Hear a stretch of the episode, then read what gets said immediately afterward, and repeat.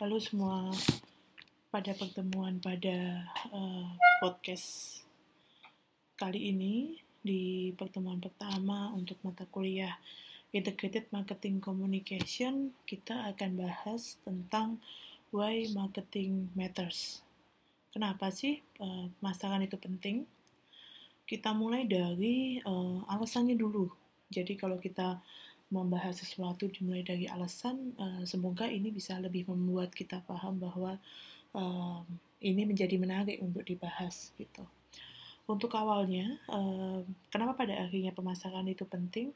Karena pemasaran itu adalah cara yang efektif untuk bisa membuat customer atau konsumen itu lebih engage, memiliki hubungan dekat dengan kita.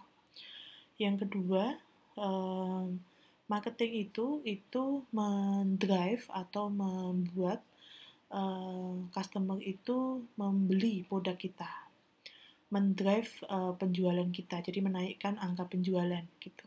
Bagaimana kemudian customer bisa dekat dengan kita, kemudian dia tertarik untuk membeli produk kita.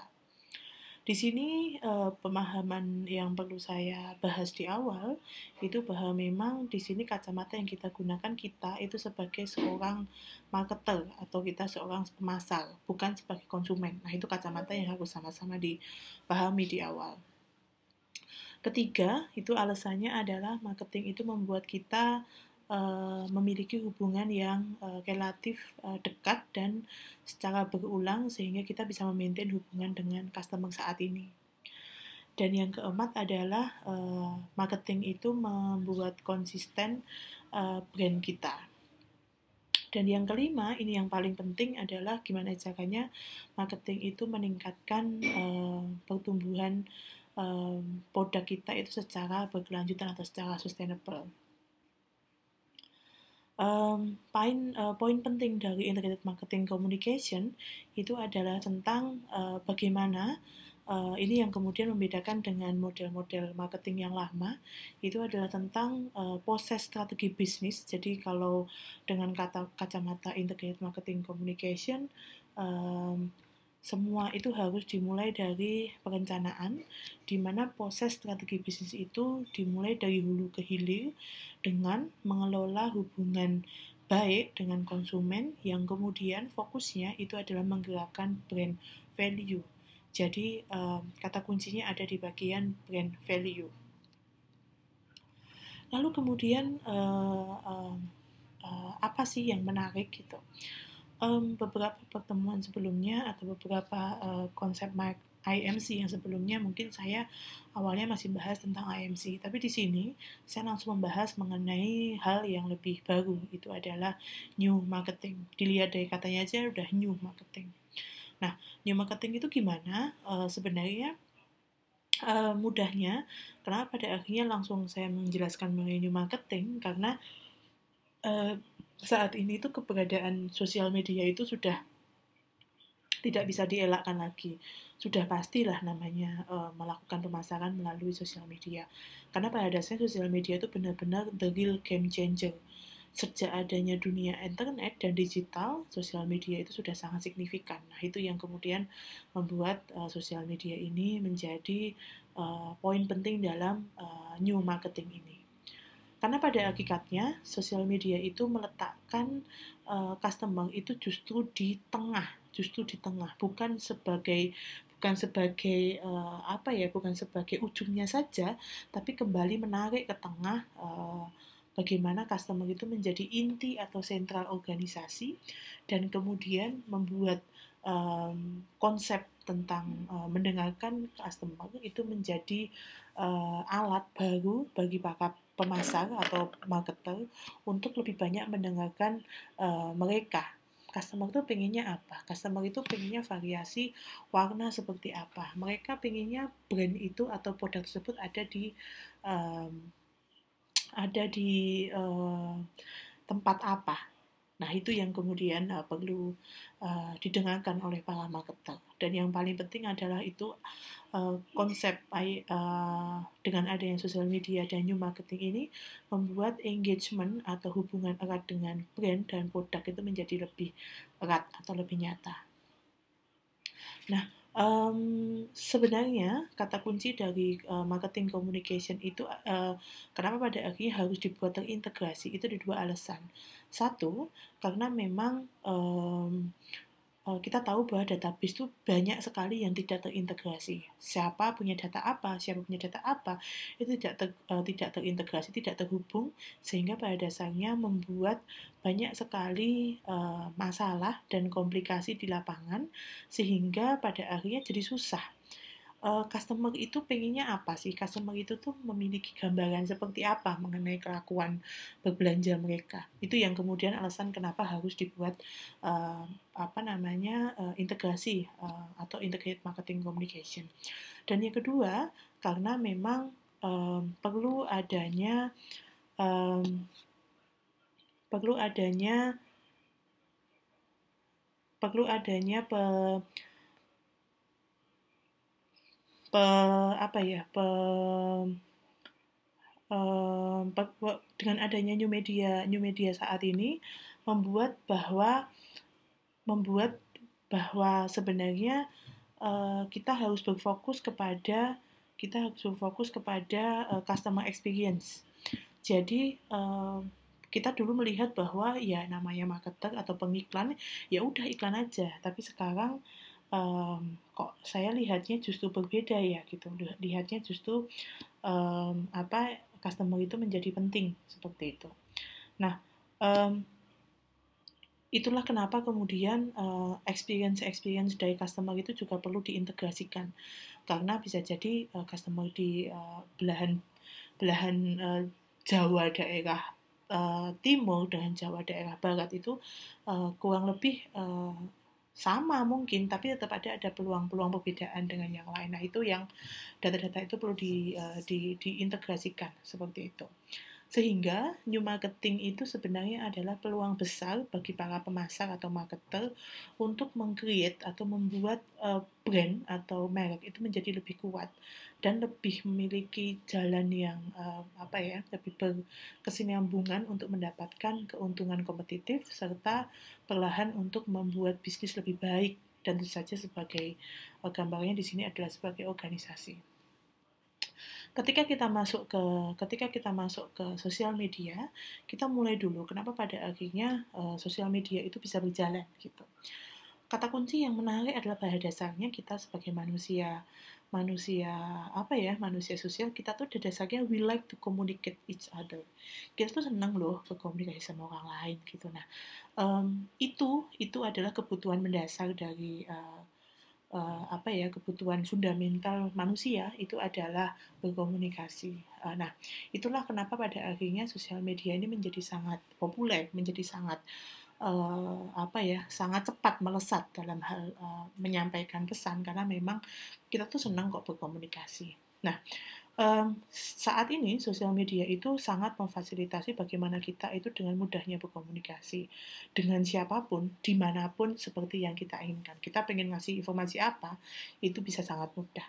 Nah, itulah kenapa banyak sekali media, uh, media, media, media, new media itu yang kemudian sangat sukses gitu.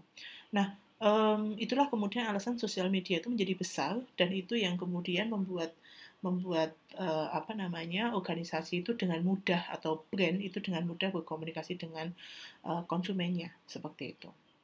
Nah, um, bisnis ini yang kemudian membuat apa uh, sejak adanya media digital dan media sosial itu membuat environment atau lingkungan dalam dunia bisnis itu juga berbeda. Di mana pada akhirnya mem, apa ya bahasanya mungkin bukan memper, uh, lebih tepatnya adalah memperbolehkan uh, para marketer itu secara langsung atau para peng, uh, atau para pemasar itu secara langsung berkompetisi dan mendengarkan para uh, customer dan kemudian uh, orang yang kemudian suka um, memberikan opini lah gitu. Kalau kalau bahasa mudahnya sekarang influencer gitu dan stakeholder yang lain uh, dan melalui channel mereka untuk kemudian um, untuk tahu dan uh, feedbacknya itu seperti apa uh, dan kemudian ada ada saran, ada gagasan, ada ide-ide besar mengenai produk-produknya dan kemudian nanti uh, bisa uh, di di dicoba menjadi sebuah uh, konsep yang baru gitu. Nah, kesemua engagement ini dengan customer ini pada akhirnya mengembangkan adanya uh, level yang lebih tinggi hubungan antara uh, produk dan uh, customer di mana pada akhirnya menghasilkan yang namanya uh, loyalitas customer yang lebih tinggi dan ini yang membuat mereka seakan mulai perlahan menjadi brand ambassador seperti itu. Itu yang diangankan itu yang diinginkan saat ini. Nah, uh, bukan saja media uh, itulah kemudian kondisi di mana media sosial itu menjadi sangat uh, sangat sangat menarik. Karena pada akhirnya web 2.0 ini menjadi uh, menjadi gambaran uh, apa namanya uh, karena pada akhirnya customer menjadi orang yang uh, sangat aktif dan uh, menunjukkan keinginan untuk berpartisipasi. Uh, ini sangat berbeda dengan kondisi yang dulu di saat kemudian um, kita punya media televisi, media radio di mana cuma ada satu satu arah gitu. Jadi harus uh, cuma ada satu arah brand memberikan produk A. Brand itu kemudian memberikan komposisi dan manfaatnya tentang A. Tapi apakah kemudian customer itu menginginkannya? Nah, itulah kemudian uh, yang berbeda dengan saat ini, di mana kemudian customer bisa memberikan feedback. Kami maunya produk seperti ini, kami minta variannya seperti ini. Nah, uh, itu yang kemudian membedakan dengan uh, saat ini, gitu. Nah, um, jadi uh, apa ya, perlahan, perlahan uh, uh, dua dua dua two ways communication, uh, dua arah komunikasi ini kemudian dibuat. Nah, Uh, jika kemudian tadi ada two ways communication, kita di sini ada yang uh, menjelaskan uh, lebih dari two ways itu adalah tiga uh, tiga arah itu adalah trialog. Trialog itu antara customer, konsumen, opinion former, bisa kemudian stakeholdernya itu pemerintah atau dan lain sebagainya, dan juga brand. Jadi tiga hal ini yang kemudian uh, apa namanya saling bisa berkomunikasi melalui media sosial dan pada akhirnya brand itu bisa menginterpretasi dengan uh, jelas lah uh, apa namanya mereka sebagai fasilitator. Nah, um, kata kunci yang menarik dari uh, media sosial itu adalah strengthen relationship uh, atau yang mudahnya disebut engagement lah gitu.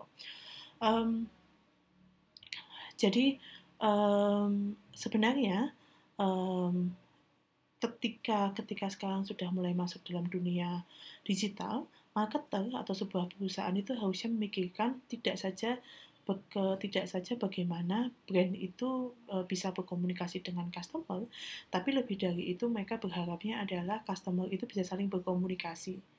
Jadi uh, uh, itu yang kemudian saya lihat beberapa perusahaan ada yang memfasilitasi dengan mereka membuat komunitas, di mana pada akhirnya brand tersebut bisa men, me, bisa berperan sebagai fasilitator yang memfasilitasi diskusi antar uh, customer itu. Nah, itu yang kemudian mulai beberapa ada yang mengatakan co-creation atau community engagement dan lain sebagainya. Itu kurang lebih masuk ke situ.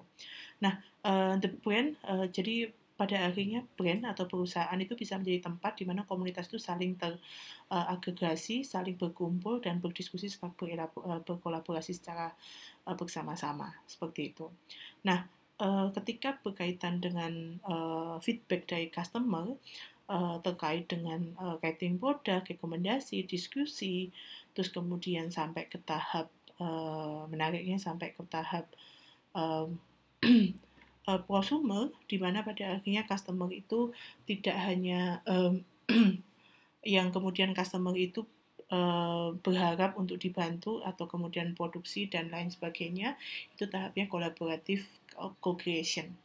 Jadi pada tahapnya nanti um, customer itu menunjukkan bahwa dia itu ngasih rating, uh, ngasih uh, review kalau bahasa anak sekarang itu ngasih review rekomendasi, terus kemudian ini kalau bisa produknya itu mungkin bahannya adalah bahan uh, apa namanya natural atau kemudian warnanya harusnya bisa lebih bagus. Contohnya bahannya bisa dijual di pasar A dan lain sebagainya. Itu yang namanya collaborative co-creation.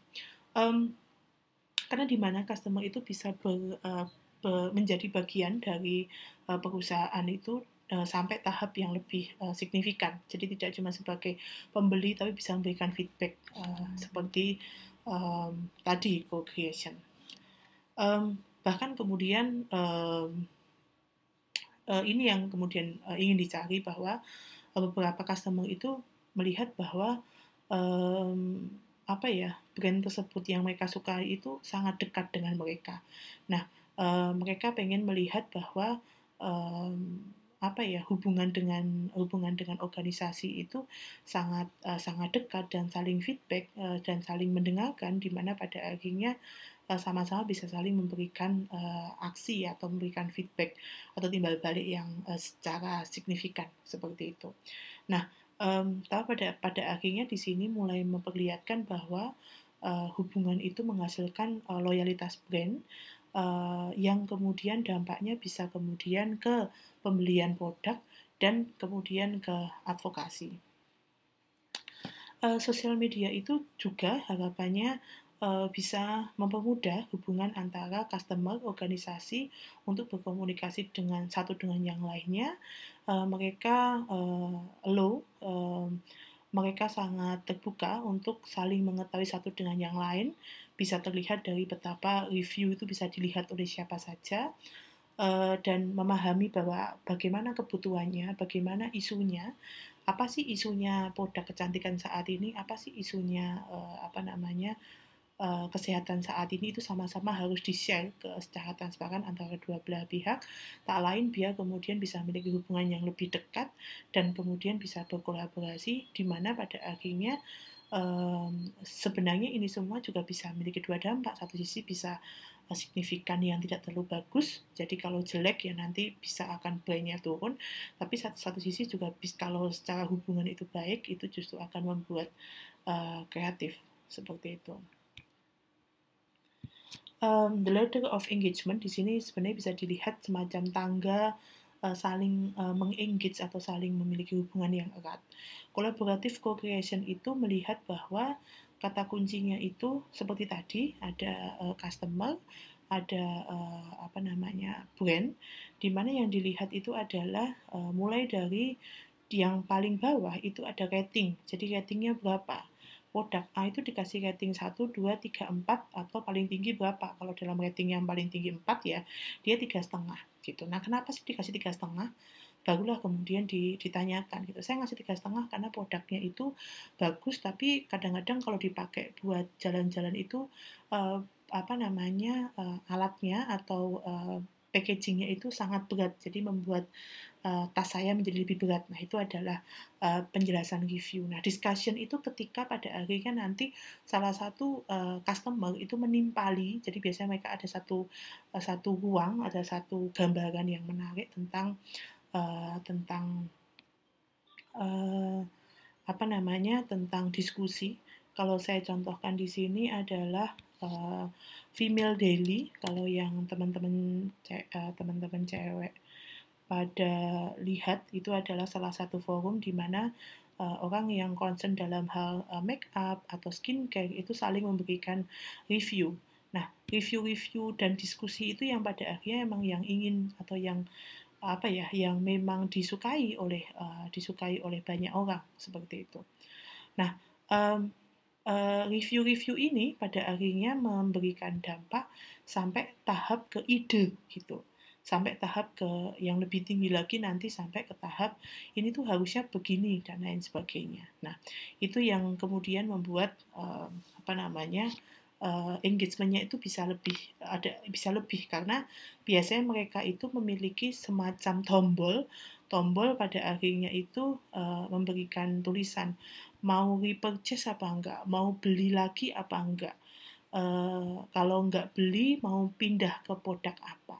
Kalau kemudian mau, mau enggak mau pindah, berarti akan beli lagi enggak. Nah, uh, akan beli lagi enggak itu kan menjadi penting karena kaitannya tadi dengan purchase-nya tadi, mau beli lagi apa enggak. Nah, um, apa namanya uh, ketika customer itu perlahan naik ke ke ke level-level tangga-tangga engagement ini perlahan sebenarnya memang mereka itu masuk dalam loyalitas uh, brand karena kemudian ketika mereka itu mau memberikan review, mau memberikan rating, mau berdiskusi, itu hal-hal yang sangat membantu uh, perusahaan dalam hal membuat dalam hal memproses produknya itu apakah diterima, apakah produk itu diinginkan, dan bagaimana kemudian dengan uh, servisnya, apakah memuaskan atau tidak.